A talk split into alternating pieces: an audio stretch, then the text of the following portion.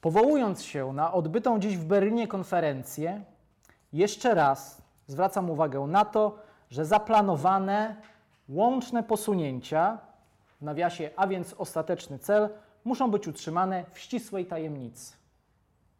Pierwsza, pierwsze zdanie. Mamy łączne posunięcia, cel ostateczny, ścisła tajemnica.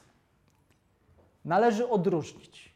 Teraz co on chce odróżnić? Y, należy odróżnić, to cytat z tekstu, to nie moje słowa. I tu mamy dwa punkty. Pierwszy. Cel ostateczny, w nawiasie, który wymaga dłuższego czasu. Punkt drugi. Od etapów prowadzących do ostatecznego celu, które będą realizowane w krótkich terminach. Niemcy wchodzą, mają jakiś cel ostateczny, do którego będą dążyć, ale wiedzą, że nie od razu są w stanie go zrealizować, potrzebują jakieś kroki tu i teraz, które będą do tego ostatecznego celu prowadziły. Jaki to jest ostateczny cel? To niekoniecznie teraz my wiemy, że niekoniecznie to chodziło o to, co się rzeczywiście stało, to znaczy o Holokaust, czyli zamordowanie 6 milionów europejskich Żydów. Tutaj historycy się cały czas spierają, czy to było wiadome od początku, czy to była taka, taki był proces decyzyjny, kiedy tak naprawdę ta decyzja zapadła. Są dwie szkoły. Jedna mówi, że od początku Hitler chciał wymordować wszystkich, druga szkoła mówi, że od początku wcale to nie było jasne, chciano usunąć wszystkich, natomiast w jaki sposób to była kwestia przyszłości. Myślano, że wygra się wojnę, wszystkich się uda gdzieś może wywieźć, Madagaskar, gdzieś tam na wschód do, do Rosji. To są dwie szkoły historyczne, tak naprawdę, które się ze sobą wspierają. E, jakiej, jakiej szkoły historycznej ja jestem zwolennikiem, to powiem Państwu na koniec. Nie od razu. I teraz dalej wracam do tego tekstu. Planowane posunięcia wymagają jak najgruntowniejszego przygotowania, zarówno pod względem technicznym, jak i gospodarczym. Jest rzeczą oczywistą, że przyszłe zadania nie mogą być przeze mnie ustalone we wszystkich szczegółach. On sam nie wie jeszcze, jakie będą szczegóły. Następujące wskazówki i wytyczne służą jednocześnie temu celowi, by skłonić szefów grup operacyjnych do praktycznych rozważań. Punkt pierwszy, ogólny. Pierwszym założeniem prowadzącym do ostatecznego celu jest koncentracja Żydów z prowincji w większych miastach. Chodzi o skoncentrowanie. Punkt drugi to są żydowskie rady starszych. To są, mówię teraz o takich punktach ogólnych. I punkt pierwszy tego drugiego punktu ogólnego. W każdej gminie żydowskiej należy ustanowić żydowską radę starszych. Zauważcie Państwo, nie ma mowy o radach żydowskich, są rady starsze którą w miarę możliwości należy utworzyć z pozostałych na miejscu osobistości i rabinów. Rada starszych winna obejmować do 24 Żydów, mężczyzn, zależnie od wielkości gminy żydowskiej. Radę należy obarczyć pełną odpowiedzialnością w całym tego słowa znaczeniu za dokładne i terminowe wykonanie wszystkich wydanych lub wydawanych poleceń. Pierwsza zasada tej koncentracji stworzyć rady żydowskie. Punkt drugi, tego drugiego ogólnego punktu. W razie sabotowania tych poleceń należy zagrozić radom starszym najostrzejszymi sankcjami. Punkt trzeci. Rady żydowskie winny przeprowadzić w swoich rejonach pomocniczy spis ludności żydowskiej, stosując w miarę możliwości podział według płci, wieku itd. Tak Punkt czwarty, bardzo istotny. Rady starszych należy powiadomić o terminach i możliwościach ewakuacji oraz o trasach ewaku e, ewakuacyjnych. Należy je następnie obarczyć osobistą odpowiedzialnością za ewakuację Żydów z prowincji. Teraz Heydrich zdaje sobie sprawę, że jak się zawiadomi społeczności żydowskie że, o tym, że podlegają wysiedleniu, to pewnie będą pytania, dlaczego albo gdzie. Chociaż gdzie to można im wskazać gdziekolwiek, prawda? Można powiedzieć, jedźcie byle daleko stąd. Ale na przykład dlaczego? Jakieś pytanie. I on od razu daje na to odpowiedź. Jaką odpowiedź? Jako uzasadnienie koncentracji Żydów w miastach należy podawać, że według miarodajnych informacji brali oni udział w partyzanckich napadach i akcjach rabunkowych. Od razu jest myślenie, żeby oszukać. Od razu jest myślenie, żeby podać nieprawdziwą informację, po to tylko, żeby realizować swój plan, o którym oczywiście ta ludność nic nie będzie wiedziała. To jest tenże niemiecki plan. Dalej. Rady starszych w miastach będących punktami koncentracji powinny być odpowiedzialne za dostarczenie odpowiednich pomieszczeń Żydom przybywającym z prowincji. No bo on wie, że jeżeli na przykład do Warszawy będą przesiedlani Żydzi z dystryktu warszawskiego, to się rzeczywiście działo, z zachodniej i wschodniej części, Rada Żydowska ma dostarczyć miejsce. To ma być odpowiedzialność Rady Żydowskiej, Rady Starszych, przepraszam, tu jest to historyk ma już, że tak powiem, tę zbitkę w głowie dlatego ja tu się mogę mylić. Oczywiście Rada Starsza. Koncentracja Żydów w miastach będzie wymagała prawdopodobnie z uwagi na ogólne względy bez policyjnego bezpieczeństwa wydania zarządzeń całkowicie zabraniających Żydom przebywania w niektórych dzielnicach miasta oraz na przykład opuszczania getta, przebywania poza domem wieczorem po określonej godzinie itd. Oczywiście przy uwzględnieniu konieczności gospodarczych. Te konieczności gospodarcze będą się jeszcze dalej przewidziały w tym dokumencie, dlatego że nawet władze bezpieczeństwa zdawały sobie sprawę, że na tych terenach polskich Żydzi odgrywają nieporównywalnie większą rolę gospodarczą niż to miało miejsce w Rzeszy. W Rzeszy w zasadzie Rzesza była w stanie sobie gospodarczo poradzić bez Żydów. Oni badając te stosunki na ziemiach polskich zrozumieli, że tutaj nie da się.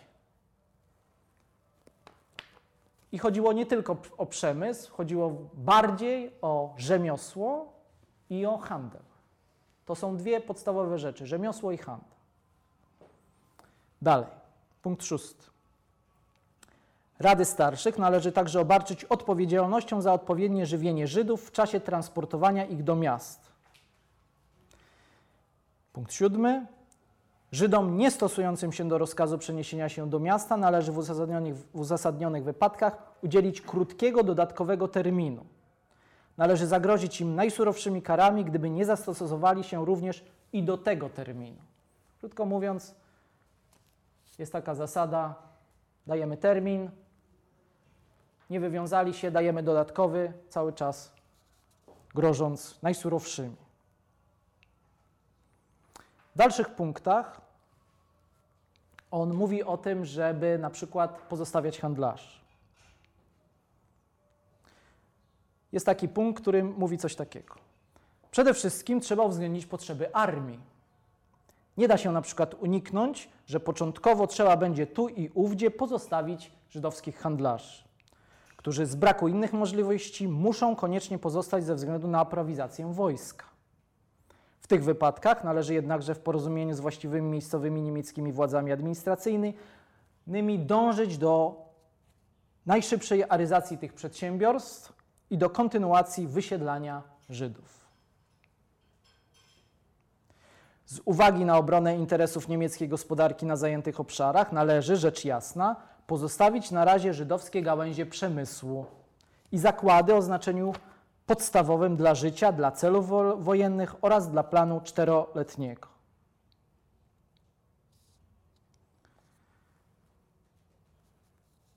Jedna taka decyzja, która została wyszczególniona w całym tekście, to jest to, aby wszystkie konieczne kroki, czyli dotyczące przede wszystkim wysiedlania, zawsze podejmować, tutaj już dalej cytuję, w najściślejszym porozumieniu i przy współpracy z niemieckimi władzami administracji cywilnej oraz z właściwymi dla danego terenu władzami wojskowymi. Od razu Państwu powiem, że to nie było stosowane. Najlepszym tego przykładem jest Warszawa. W Warszawie ma, taka, ma miejsce taka sytuacja, że wchodzi Einsatzgruppe na czele e, Lothar Beutel, tenże pan się tak nazywał i co on postanowił? On sobie wymyślił, że na początku listopada, chcąc jakby pokazać, jak bardzo jest gorliwym funkcjonariuszem SS i członkiem partii narodowo-socjalistycznej, poinformował tworzoną tutaj Radę Żydowską na czele z Adamem Czerniakowem, że w ciągu trzech dni ma powstać getto. To jest listopad 1939 roku. I zostanie, wszyscy Żydzi z Warszawy zostaną skoncentrowani. Na prędce jakąś mapę wyciągnięto, narysowano, gdzie, na jakich, jakie ulice mają być graniczne i dano na to 2-3 dni. Jak najszybciej. To ma być, decyzja była, że to ma być natychmiast. Od jutra macie to ogłosić. Najlepiej, w zasadzie to był początkowy termin, był w ciągu jednego dnia, co było oczywiste w żaden sposób niemożliwe. Natomiast tenże plan władz tych y, bezpieczeństwa, tej, tej Einsatzgruppe, bo to była wtedy jeszcze Einsatzgruppe, wtedy jeszcze nie było tej e, komendy Służby Bezpieczeństwa która i, i, i Policji Bezpieczeństwa, która funkcjonowała w okresie późniejszym. Ona została zbudowana na bazie tejże Einsatzgruppe, ale początkowa grupa, początkowy organ władzy bezpieczeństwa to była ta Einsatzgruppe. Co zrobiła gmina żydowska w Warszawie?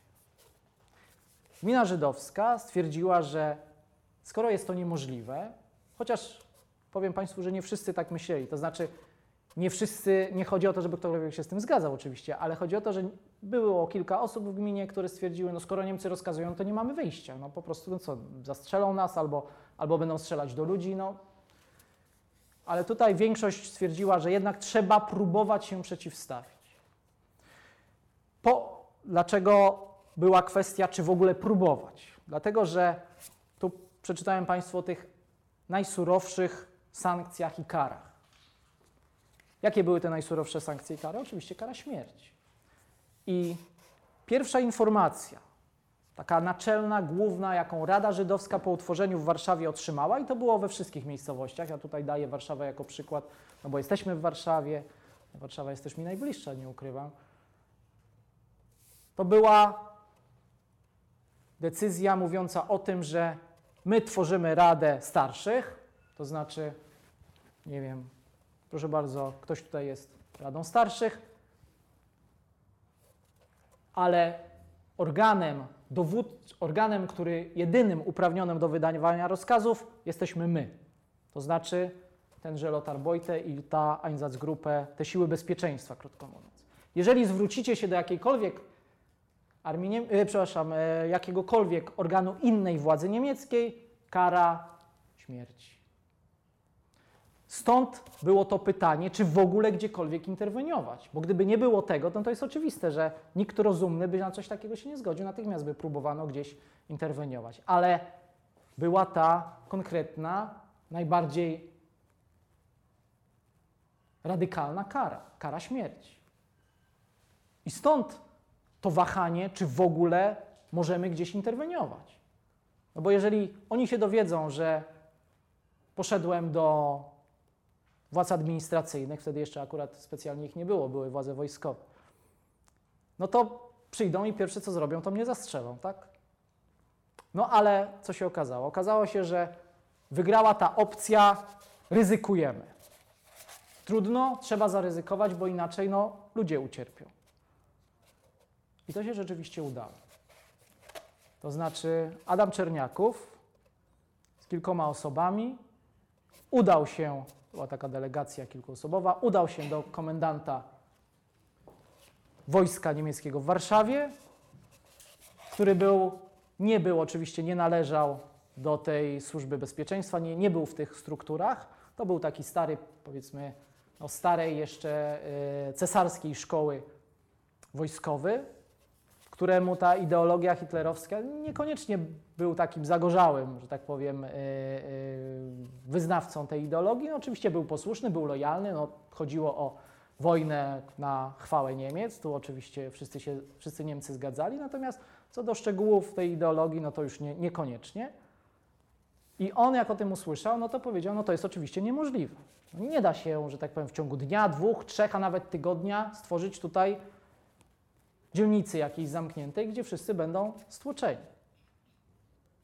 Co on zrobił? On oczywiście wysłał informację natychmiast do Berlina i tam w Berlinie no, zawrzało. To znaczy Himmler dowiedział się o tym, że tutaj wojskowy próbuje coś interweniować, a on był, Himmler był niesamowicie wrażliwy na tym punkcie, czy ktoś nie, nie, że tak powiem, nie podważa jego kompetencji, nie podważa jego władzy. Tenże Lothar Beutel udaje się, zostaje odwołany z Warszawy, żeby przyjechać do Berlina, żeby jakby no, bronić tego swojego stanowiska. Tam musiało dojść do jakiejś, nie wiem, narady, konferencji, nie wiem, bo szczegółów, szczegóły nie są znane. Krótko mówiąc, ostateczna decyzja zapada taka, że jak to często bywało w tych sporach pomiędzy SS a innymi formacjami, na ogół bywało tak, że formalnie zwyciężała SS, dlatego że to było nie do pomyślenia, żeby SS nie zwyciężyła, ale na przykład odwlekano, twierdzono, że trochę później chodziło o to, żeby SS nie straciła prestiżu. Pod tym punktem Himmler był niesamowicie pryncypialny. On zawsze musiał, że tak powiem, mieć wszystko, wszystko musiało być jego na wierzchu. I to w ten sposób zostało rozwiązane w Warszawie. To znaczy, zrobiono w ten sposób, że getto będzie, wasza interwencja się nie udała, no tylko będzie trochę później. I teraz było, kiedy będzie to trochę później.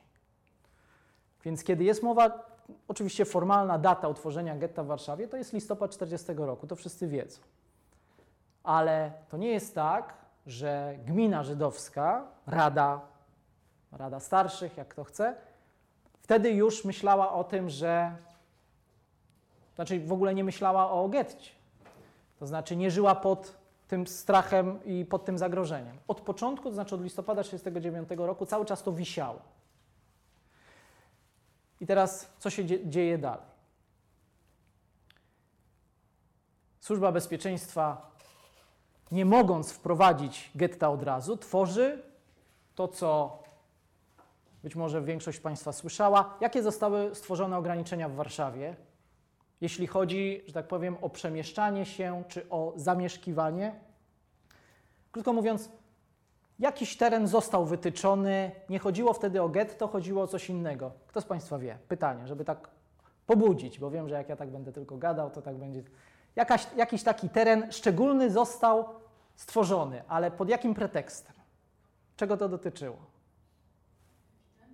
Proszę? Brawo, tak. Chodziło o epidemię, choroby zakaźne.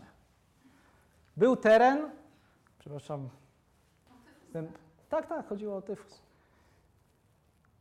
I to, był, to, były, to były te ulice, te granice tego terenu, to były najprawdopodobniej, chociaż tego na mapie nie, nie sprawdzałem, zresztą e, już nie pamiętam, czy wszystkie te ulice są gdzieś wyszczególnione, te ulice graniczne z, z listopada 1939 roku, gdzie, gdzie wtedy Einsatzgruppe chciała tutaj zrobić getto, Mm, wspomina chyba o tym e, Hardglass, jeśli dobrze pamiętam, ale on też chyba nie wymienia wszystkich.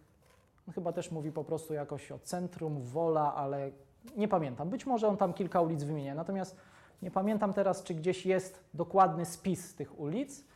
Ten oczywiście spis e, z, z, to jest końcówka 1939 roku, początek 40, kiedy są tworzone te ulice zagrożone epidemią, ja przypuszczam, że to się ze sobą pokrywa, że to jest, do, że to jest, że to jest dokładnie to. E, krótko mówiąc, nie mając tej możliwości zrobienia getta, robi się teren zagrożony tyfusem. I tam są, są takie zdjęcia z Warszawy, gdzie jest napisane właśnie, że to jest teren zagrożony e, tyfusem, dozwolony tylko przejazd, żeby się nie zatrzymywać, żeby nie wchodzić w kontakt z ludnością, no to cały czas to jakieś uzasadnienie, to oczywiście było jedno z tych uzasadnień niemieckich, dlaczego się tworzy getto. No bo w getcie są choroby, są tyfus i tak dalej. To, wszyscy, wszyscy to znają. I ten stan trwa permanentnie, to znaczy cały czas jest mowa o tym. Ale w międzyczasie, tak zwanym międzyczasie oczywiście, coś się dzieje. Co się takiego dzieje? Otóż Himmlerowi wyrasta konkurent. Jaki? Konkurent, który sprawował władzę na tych centralnych ziemiach polskich, któremu podlegała ta jednostka administracyjna, jaka tutaj została stworzona. Jak ona się nazywała? Generalne gubernatorstwo, oczywiście. Hans Frank. To jest szef tejże, tejże jednostki e, administracyjnej. On ma taką ideę, że te ziemie to jest taki kraj przyboczny, Nebelland, Rzeszy, i on tutaj pokaże, jak Niemcy w praktyce kolonizują wschód. Tenże dziki wschód, który, gdzie ta misja cywilizacji niemieckiej miała być niesiona. To miał być, że tak powiem, taki majstersztyk, takie no, wzór do naśladowania dla wszystkich innych Gauleiterów i tak, tych wszystkich, że tak powiem, Niemców, którzy stali na czele jednostek administracyjnych, naczelnych.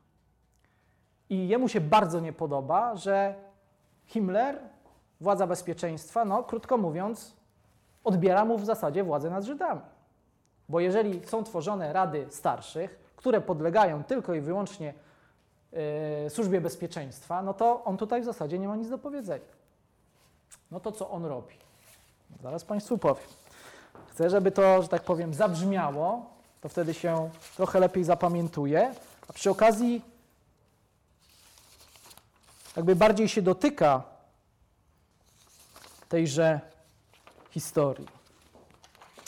Dzieje się coś takiego. 28 listopada 1939 roku, czyli bardzo jeszcze wczesny okres tejże okupacji.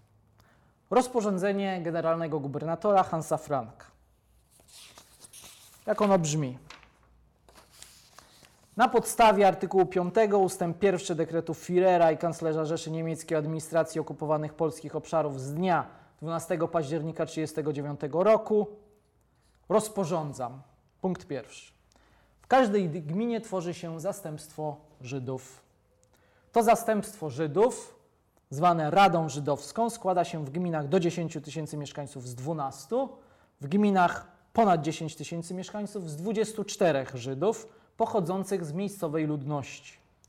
Radę Żydowską wybierają Żydzi odnośnej gminy. Jeżeli członek z Rady Żydowskiej wystąpi, wówczas należy natychmiast wybrać nowego członka. To był punkt drugi. Punkt trzeci. Rada Żydowska wybierze spośród swego grona przewodniczącego i zastępcę. Punkt czwarty.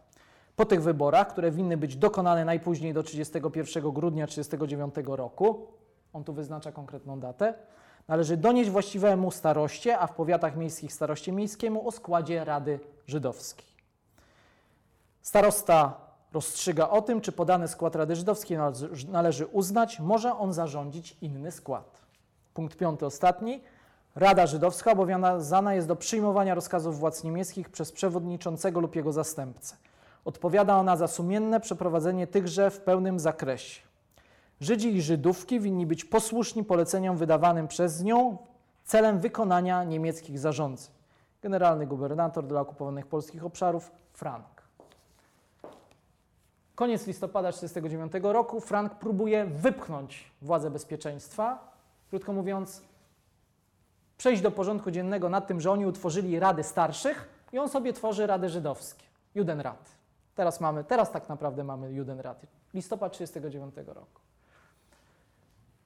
Chodzi oczywiście o władzę nad ludźmi, ale władza nad ludźmi to był tylko środek do prawdziwego celu niemieckiego, do władzy nad majątkiem. Niemcom zależało przede wszystkim na majątku, na ograbieniu. Z czego to wiemy? Oczywiście wiemy to z praktyki, to znaczy wiemy, jak to wyglądało, ale co, co Frank jeszcze zrobił, co pokazuje, jakby podkreśla ten grabieżczy charakter władzy niemieckiej? Otóż na terenach okupowanych polskich istniało coś takiego jak Haupttreuhandstelle, jeśli dobrze pamiętam nazwę. Chodziło o główną radę, główną, główny urząd powierniczy. Główny urząd powierniczy miał, że tak powiem, zawłaszczać majątek tych wszystkich organizacji, ludności, To wszystko, co szło na, na rzecz, że tak powiem teoretycznie przynajmniej, na rzecz III Rzeszy i do skarbca III Rzeszy. I on działał też tutaj na tych terenach centralnych. No to się oczywiście Frankowi znowu nie podobało, że ktoś tu mu wkracza, więc on tworzy Haupt, on tworzy Treuhand Jeśli dobrze pamiętam, czyli już bez tego Haupt, bez tej głównej. Für General Gouvernement, czyli dla, guberna, dla e, generalnego gubernatorstwa. I to jest konkurent dla Geringa, który stał na czele tejże, tejże głównej rady powierniczej, bo szefem był Gering tamtejszy. Więc on ma takich jakby dwóch konkurentów. Z jednej strony ma Geringa, który mu chce majątki zabierać, z drugiej strony ma e, Himmlera, który chce władzy nad Żydami i ten majątek żydowski. A tu trzeba powiedzieć, że y, Niemcy no, byli y, często, oni rzeczywiście wierzyli, że polscy Żydzi mają jakieś niesamowite majątki. To jest, że tak powiem, jak Państwo wiecie, wspólne w zasadzie dla całej Europy. Wiara w, ten, w to mityczne żydowskie złoto, nie wiadomo skąd i nie wiadomo ile go ma być. No ale myślę, że bo trudno mi to sobie, że tak powiem, logicznie wszystko poskładać, bo przecież to nie byli tacy głupi ludzie, prawda? To, to my sobie czasami myślimy, że, że trzecia Rzesza i ta kadra dowódcza to musiały być jakieś potwory, a potwór no to głupi, mała inteligencja, no jakaś, nie wiem, kwadratowa szczęka, niskie czoło i w ogóle nie wiadomo co, prawda? Przeciwnie, to byli bardzo inteligentni ludzie, potrafiący tworzą, myśleć bardzo logicznie, potrafiący tworzyć ideologię, ta ideologia III Rzeszy, no, to była ideologia, bym powiedział, taka rewolucyjna na, tamtą, na tamten czas. To znaczy, na czym ta rewolucja polegała na przebudowie całej Europy. I oni, że tak powiem, nie tylko ją stworzyli, a jeszcze w nią uwierzyli w dużej mierze oczywiście, bo nie wszyscy, no to trzeba powiedzieć, to nie wszyscy Niemcy, że tak powiem, byli wyznawcami tej ideologii, ale wystarczająco dużo, żeby to realizować. Więc jeżeli wiemy, że to nie byli tacy głupi ludzie, to skąd to się bierze? No, wydaje mi się, że tutaj być może ma ten taki ten, ten mit ogólnoeuropejski, który w zasadzie w każdym z państw istniał, jest jakby powszechny. W czym go dalej upatrywać, to już może bardziej praca dla socjologów, psychologów i tak dalej, ale no, dla mnie jako dla historyka ciężko, ja, ja bym jako historyk szedł w tamtą stronę, ale to już można inaczej. Teraz tutaj właśnie chciałem Państwu pokazać, bo Mam taki jeden dokument, który, w którym Kreishauptmann, czyli naczelnik powiatu, przekazuje do, y, z powiatu chełmskiego, przekazuje do Lublina listę miejscowości, w których on stworzył rady żydowskie. Nie rady starszych, tylko rady żydowskie. I tutaj są dwie rzeczy ciekawe. Pierwsza rzecz, że w ogóle taki dokument zaistniał. No, oczywiście taki typowy niemiecki dokument z okresu z okresu e, wojennego. Proszę sobie przekazać, zobaczyć. Pierwsze jest ciekawe to, że on w ogóle zaistniał. Znaczy, takie dokumenty istnieją z różnych powiatów, z różnych regionów, możemy je odnaleźć. Nie odnajdziemy dokumentu, gdzie będzie informacja o tworzeniu Rady Starszych. Dlaczego? Dlatego, że służby bezpieczeństwa nie tworzyły jej, wydając pisząc pisma, krótko mówiąc. To były polecenia ustne. Służba bezpieczeństwa najczęściej posługiwała się w kontakcie z ludnością, że tak powiem, podbitych terenów, bo oczywiście wśród władzy, do, odnosząc się do innej władzy niemieckiej, to były, to były pisma, ale najczęściej odnosząc się do tychże, do ludności podbitej, a szczególnie do ludności żydowskiej, ustnie. Chodziło o to, żeby nie zostawiać śladów, to było też istotne. No i, że tak powiem, jak się powie coś ustnie, to później zawsze można to trochę zmodyfikować i zmienić, prawda? No, powiedziałem tak, wyście zrobili tak, ale mi nie o to chodziło, ja chciałem tak naprawdę to, tak? Za, za każdym razem mogę sobie coś zmienić, dodać i tak dalej. Mamy taką sytuację. Więc na tych terenach generalnej guberni trwa ta konkurencja pomiędzy władzą administracyjną i służbami bezpieczeństwa bo te władze wojskowe szybko przechodzą, znikają, władza wojskowa zostaje zastąpiona władzą administracyjną. I teraz. Wszyscy wiemy, że to, co najbardziej jakby z, to, co najbardziej jest kontrowersyjne w historii Holokaustu, to jest to, że rady żydowskie były używane przez Niemców do wydawania zarządzeń, do organizowania wywózek, wysiedleń, do obozów zagłady. I teraz trzeba zrozumieć, w jakim kontekście i w jakich dokładnie okolicznościach to się działo, żeby wiedzieć, że te wszystkie oskarżenia mówiące o tym, że Rady Żydowskie wzięły w tym udział, nie mogą być tak naprawdę oskarżeniami. To znaczy nie mogą być formułowane jako rzeczywiste oskarżenie. Dlaczego? Dlatego, że w większości wypadków to było działanie mające na celu ochronić większość ludności. Jakie tutaj motywy mogły wchodzić w grę? Pierwsza najważniejsza, pierwsza najważniejsza rzecz jest taka, że jak dochodziło do wysiedleń, ja mówię teraz o lecie 1942 roku, bo to jest wtedy rak, e, akcja Reinhardt na tych ziemiach centralnych polskich, czyli ta akcja, kiedy no, największa ilość ludności żydowskiej została wysłana do obozów zagłady, najczęściej to była Treblinka, ewentualnie Bełżec. Na zachodzie mamy Chełmno nad Nerem, mamy Sobibór, to te wszystkie nazwy znamy.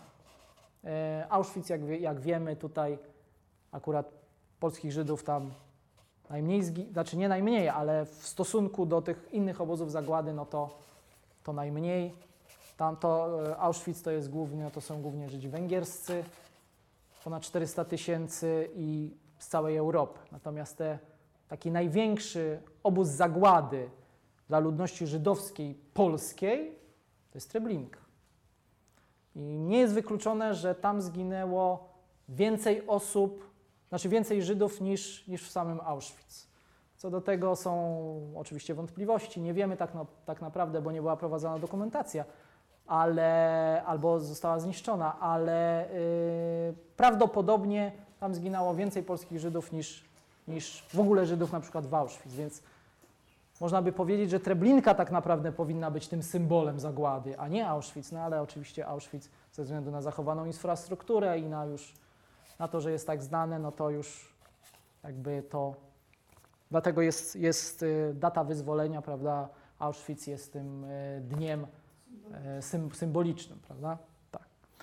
Więc wracam teraz do tych przyczyn, dlaczego Rady Żydowskie w takiej czy innej postaci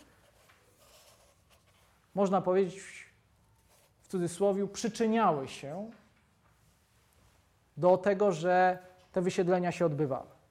Ale z punktu widzenia rad żydowskich to było działanie mające na celu ocalenie czegoś, a nie na celu zniszczenie czegoś, tak jak to było w wypadku Niemców. Tylko teraz trzeba zrozumieć, jaka była perspektywa tamtych ludzi, jak oni na to patrzyli, co oni myśleli i co wiedzieli. I tutaj jest kilka bardzo istotnych rzeczy. Pierwsza rzecz jest taka, że Wszystkie wysiedlenia, znaczy w ogóle kwestia wysiedleń była, ja bym to powiedział tak trochę prozaicznie, Żydzi polscy i w ogóle ta ludność na ziemiach polskich była bardzo przyzwyczajona, nie wiem czy to dobre słowo, ale jakby obyta z, z ciągłymi przesiedleniami. Na tych terenach ciągle trwał jakiś ruch a to wysiedlano ludzi z zachodnich części, tych wcielonych do Rzeszy i oni przybywali tutaj do generalnego gubernatorstwa, a to przyjeżdżali ludzie z Kresów, którzy uciekali przed władzą sowiecką, bo myśleli, że tu im będzie lepiej, albo uciekali w tamtą stronę. Krótko mówiąc, tu ciągle trwa ruch. To nie jest tak, jak my to sobie czasami myślimy, że wszyscy siedzą i, i koniec. To jest, to jest ciągły ruch. Poza tym, szczególnie e, społeczności żydowskie były ciągłe wysyłki do obozów pracy. Mamy ogromną ilość, to będzie kilkaset, od naj, najmniejszych do największych, liczących po kilka tysięcy osób, ale były też bardzo małe, liczące dosłownie kilkanaście osób. No, chociaż obozy pracy, krótko mówiąc. Więc mamy ciągłe wysyłki gdzieś. Naj, naj, takim rejonem najbardziej znanym, gdzie te obozy pracy były tworzone, to jest Lubelszczyzna, ale nie tylko. One były tworzone i na zachodzie, i tutaj, e, w Campinosie. No, w zasadzie cały ten, cały teren ziem polskich był usłany tym, tymi e, obozami pracy. Więc wysyłka jakiejś kategorii ludności była, że tak powiem, znana od początku wojny. Od początku wojny było, było jakby takie przyzwyczajenie, że ludzie są wysyłani. I to jest pierwsza rzecz. Jak zobaczymy, na przykład poczytamy dziennik Adama Czerniakowa, to on bardzo uważnie śledzi, co się dzieje z Żydami w niektórych miejscowościach. Jedną z, z takich miejscowości, która najbardziej go interesowała, to był Kraków. Bo miasto znane, poza tym w generalnym gubernatorstwie o tyle istotne, że tam była stolica tego, tegoż generalnego gubernatorstwa. To było to Urdeutsche Stadt, pra, pradawne niemieckie miasto, jak to Niemcy zwali. E, on się tym interesował. I tam znajdziemy zapiski, że tylu i tylu wysiedlono i tak dalej, gdzie oni się podzieli i tak dalej. I wtedy na przykład w 1940 roku, kiedy zaczęto Żydów z Krakowa wysiedlać, bo Niemcom się nie podobało, że Hansowi Frankowi, że w stolicy generalnej guberni raptem tylu Żydów, Przecież to jest pradawne niemieckie miasto, no to powinni być w zasadzie sami Niemcy, tak? A to nie dość, że Polacy, to jeszcze 60 tysięcy Żydów. No to w ogóle co to ma znaczyć? No to zaczął ich wysyłać. I wtedy to rzeczywiście były wysiedlenia do innych miejscowości. Oni byli wysyłani do tych miejscowości wokół Krakowa i no wtedy nie było mowy o czymś takim jak obozy zagłady. To była rzecz wtedy do pracy, albo do pracy, ale nie tylko, po prostu do gett, gdzie tu powiem Państwu taką mała dygresja. W wielu miejscowościach ci krakowscy Żydzi odgrywali bardzo istotną rolę. W niektórych nawet stawali na czele e, rad żydowskich albo wchodzili do zarządu, a jeżeli nie, to też odgrywali istotną rolę. Dlaczego? Dlatego, że zawsze w takiej grupie z wielkiego miasta zdarzali się ludzie bardzo wykształceni, czasami majętni, no krótko mówiąc, ludzie, którzy, że tak powiem, mieli coś do powiedzenia i coś do zaoferowania. Jak przyjeżdżali do jakiejś takiej malutkiej miejscowości, to. O, przepraszam Państwa. To, e, no, że tak powiem, byli znani. To je, ale to, jest, to, to była dygresja. Krótko mówiąc, do tych wysiedleń by, ludzie byli przyzwyczajeni, że, wysiedl, że wysiedlenia są. Dwa. Na koniec 40 na przełomie 41 i 42 roku, jak można to w wielu relacjach spotkać, takie opinie, mówiono w ten sposób, że Niemcy są straszni, robią straszne rzeczy, ograbili nas, wymordowali wiele osób, no ale że tak powiem, to co najgorsze już minęło. Teraz już tylko czekamy do końca wojny. Było takie myślenie, że doczekamy do końca wojny, krótko mówiąc. Jakoś się to uda. Nawet w getcie warszawskim, gdzie, gdzie te warunki były chyba najgorsze, bo jak wiemy, te wszystkie najbardziej wstrząsające y, zdjęcia to są najczęściej z getta warszawskiego.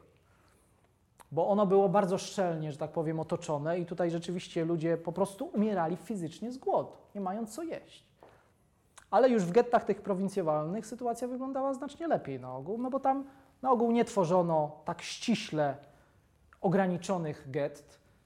Czasami było tak, że w ogóle getta nie było aż do lata 1942 roku, kiedy raptem dopiero budowano na przykład jakieś ograniczenie na zasadzie jakiejś przegrody, a czasami bywało tak, że nawet tego nie było, tylko mówiono, że na przykład poza te konkretne ulice nie wolno nikomu wychodzić. I tyle. I dzięki temu był jakby większy kontakt, ten normalny kontakt jaki zawsze istniał z ludnością wiejską, w której kupowano żywność za, na przykład za wyroby rzemieślnicze. No i dzięki temu tam sytuacja była znacznie lepsza. Ale nie o to chodzi.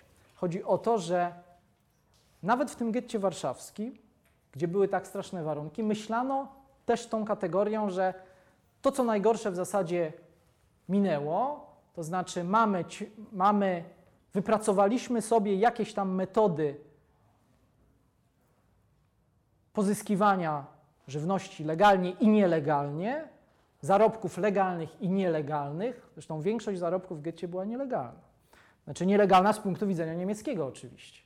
To znaczy ten obrót formalny przez transfer Transferstelle to była ta taka czapa dla getta warszawskiego, przez którą tylko i wyłącznie z punktu widzenia niemieckiego mogły towary wychodzić i pieniądze i wchodzić do getta.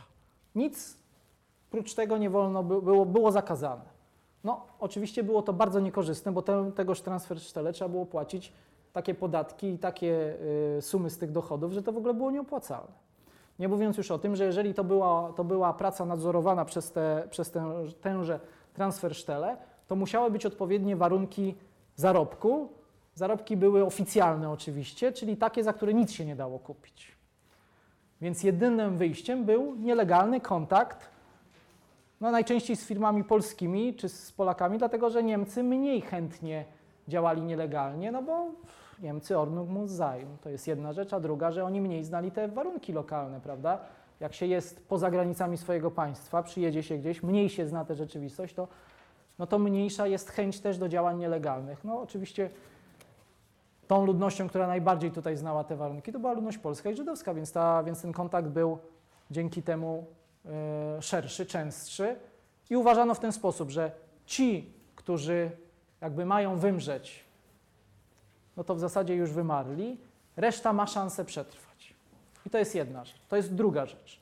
Czyli pierwsza rzecz to jest to jakby trochę przyzwyczajenie. No, tutaj ciężko o, o, o, dobre słowo.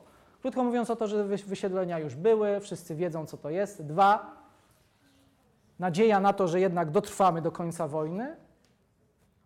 I teraz jeszcze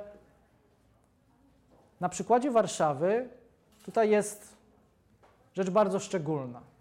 I to chcę Państwu powiedzieć.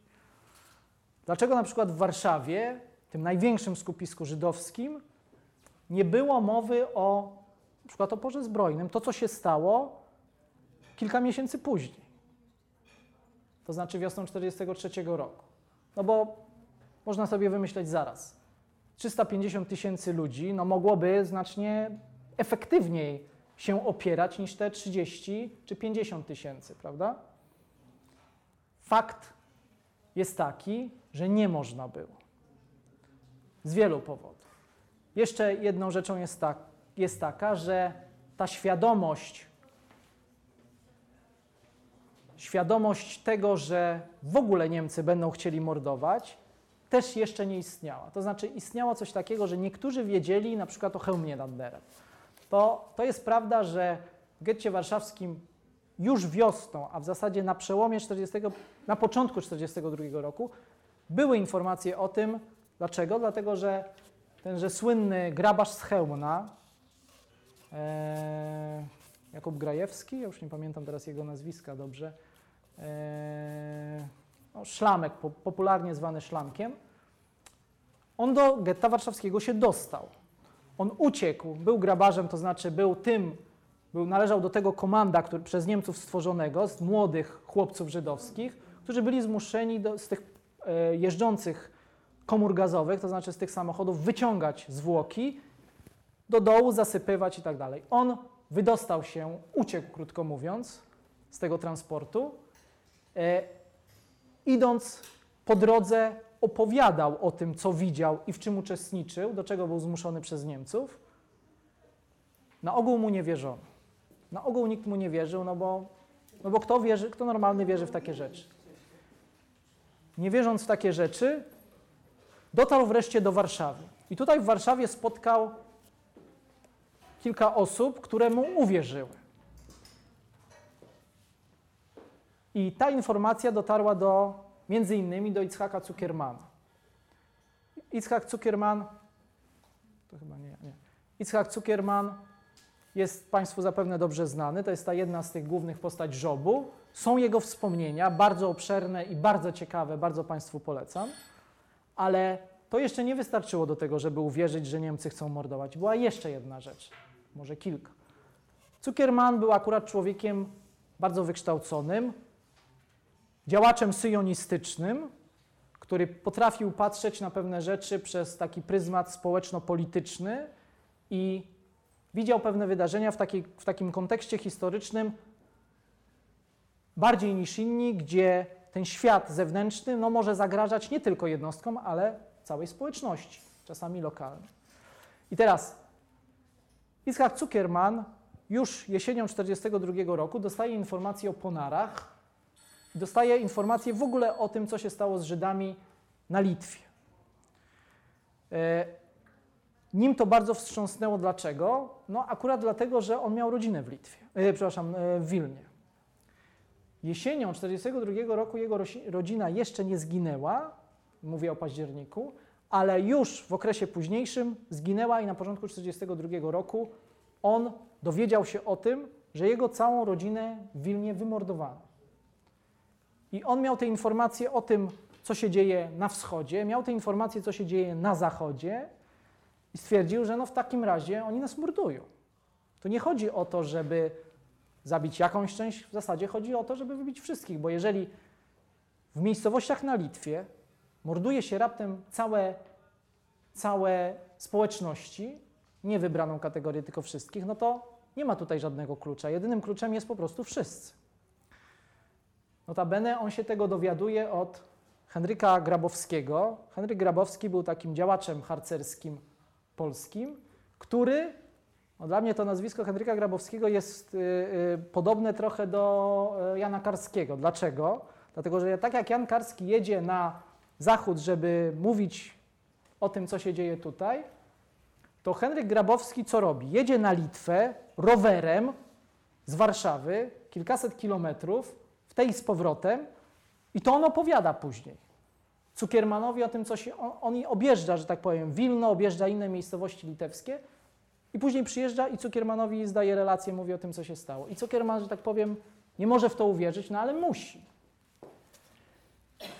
Mamy tutaj wiele takich czynników, gdzie normalnie, że tak powiem, wiele osób, no, aż takich,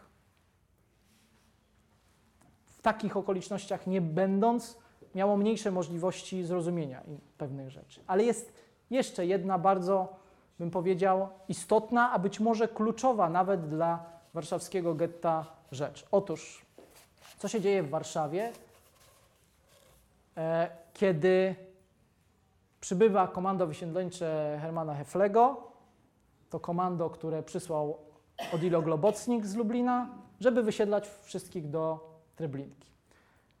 Hermann Hefle robi posiedzenie z Judenratem, zwołuje wszystkich i mówi tak. To jest oczywiście też wydawane ustnie. Nie ma czegoś takiego jak Hermann Hefle przedkłada dokument, proszę bardzo, tutaj jest, że wszyscy są wysiedlani. Nie. On mówi, mówi po prostu. I on mówi, wszyscy, wy wszyscy podlegają wysiedleniu poza tymi, którzy pracują dla Rzeszy. I teraz, co to znaczy, że ktoś pracuje dla Rzeszy? Co to znaczy, że ktoś pracuje? Dlatego, że Judenrat, pierwsza reakcja Adama Czerniakowa to było, no dobrze, wszyscy podlegają wysiedleniu, no ale tu są firmy, które pracują na przykład dla wojska i co wtedy? I teraz chcę Państwu coś krótko przeczytać. Czy my już przekroczyliśmy czas? A, dobrze, to już będę kończył. Krótko mówiąc, jeżeli prze, niech Państwo przeczytają sobie obwieszczenie to o wysiedleniu z, z lata 1942 roku. Jak Państwo przeczytają to obwieszczenie i spróbują pomyśleć, ile osób w getcie, czytając to wysiedlenie, mogło pomyśleć, że ich to nie dotyczy, to muszą Państwo dojść do, do wniosku, że w zasadzie 80-90% mogło być pewnych, że ich to nie dotyczy. Bo są po pierwsze wymienione kategorie osób, które pozostają, bo pracują, ale jest jeszcze jeden punkt, bardzo ciekawy. Ten punkt mówi, wszyscy zdolni do pracy też nie będą wysiedleni, tylko będą skoszarowani. O, no jak to, ja jestem niezdolny do pracy, mam dwie ręce, mam dwie nogi, głowę, w ogóle mogę wszystko robić, jestem zdolny do pracy, ja, ja nie jadę. No to jeżeli tak wiele osób myśli, że nie jedzie, zostaje, no to w ogóle o co chodzi? Gdzie, komu ja mam się opierać? Ja zostaję i tyle. A dopiero w trakcie później Niemcy zaczynają coraz bardziej to ograniczać, ale jest ta, ten, ten kruczek taki, który powoduje, że powoduje, że, że, e, że Niemcy, w, Niemcy w tworzeniu, o co chodzi? Niemcy w tworzeniu tego dokumentu nie brali udziału. Dlaczego?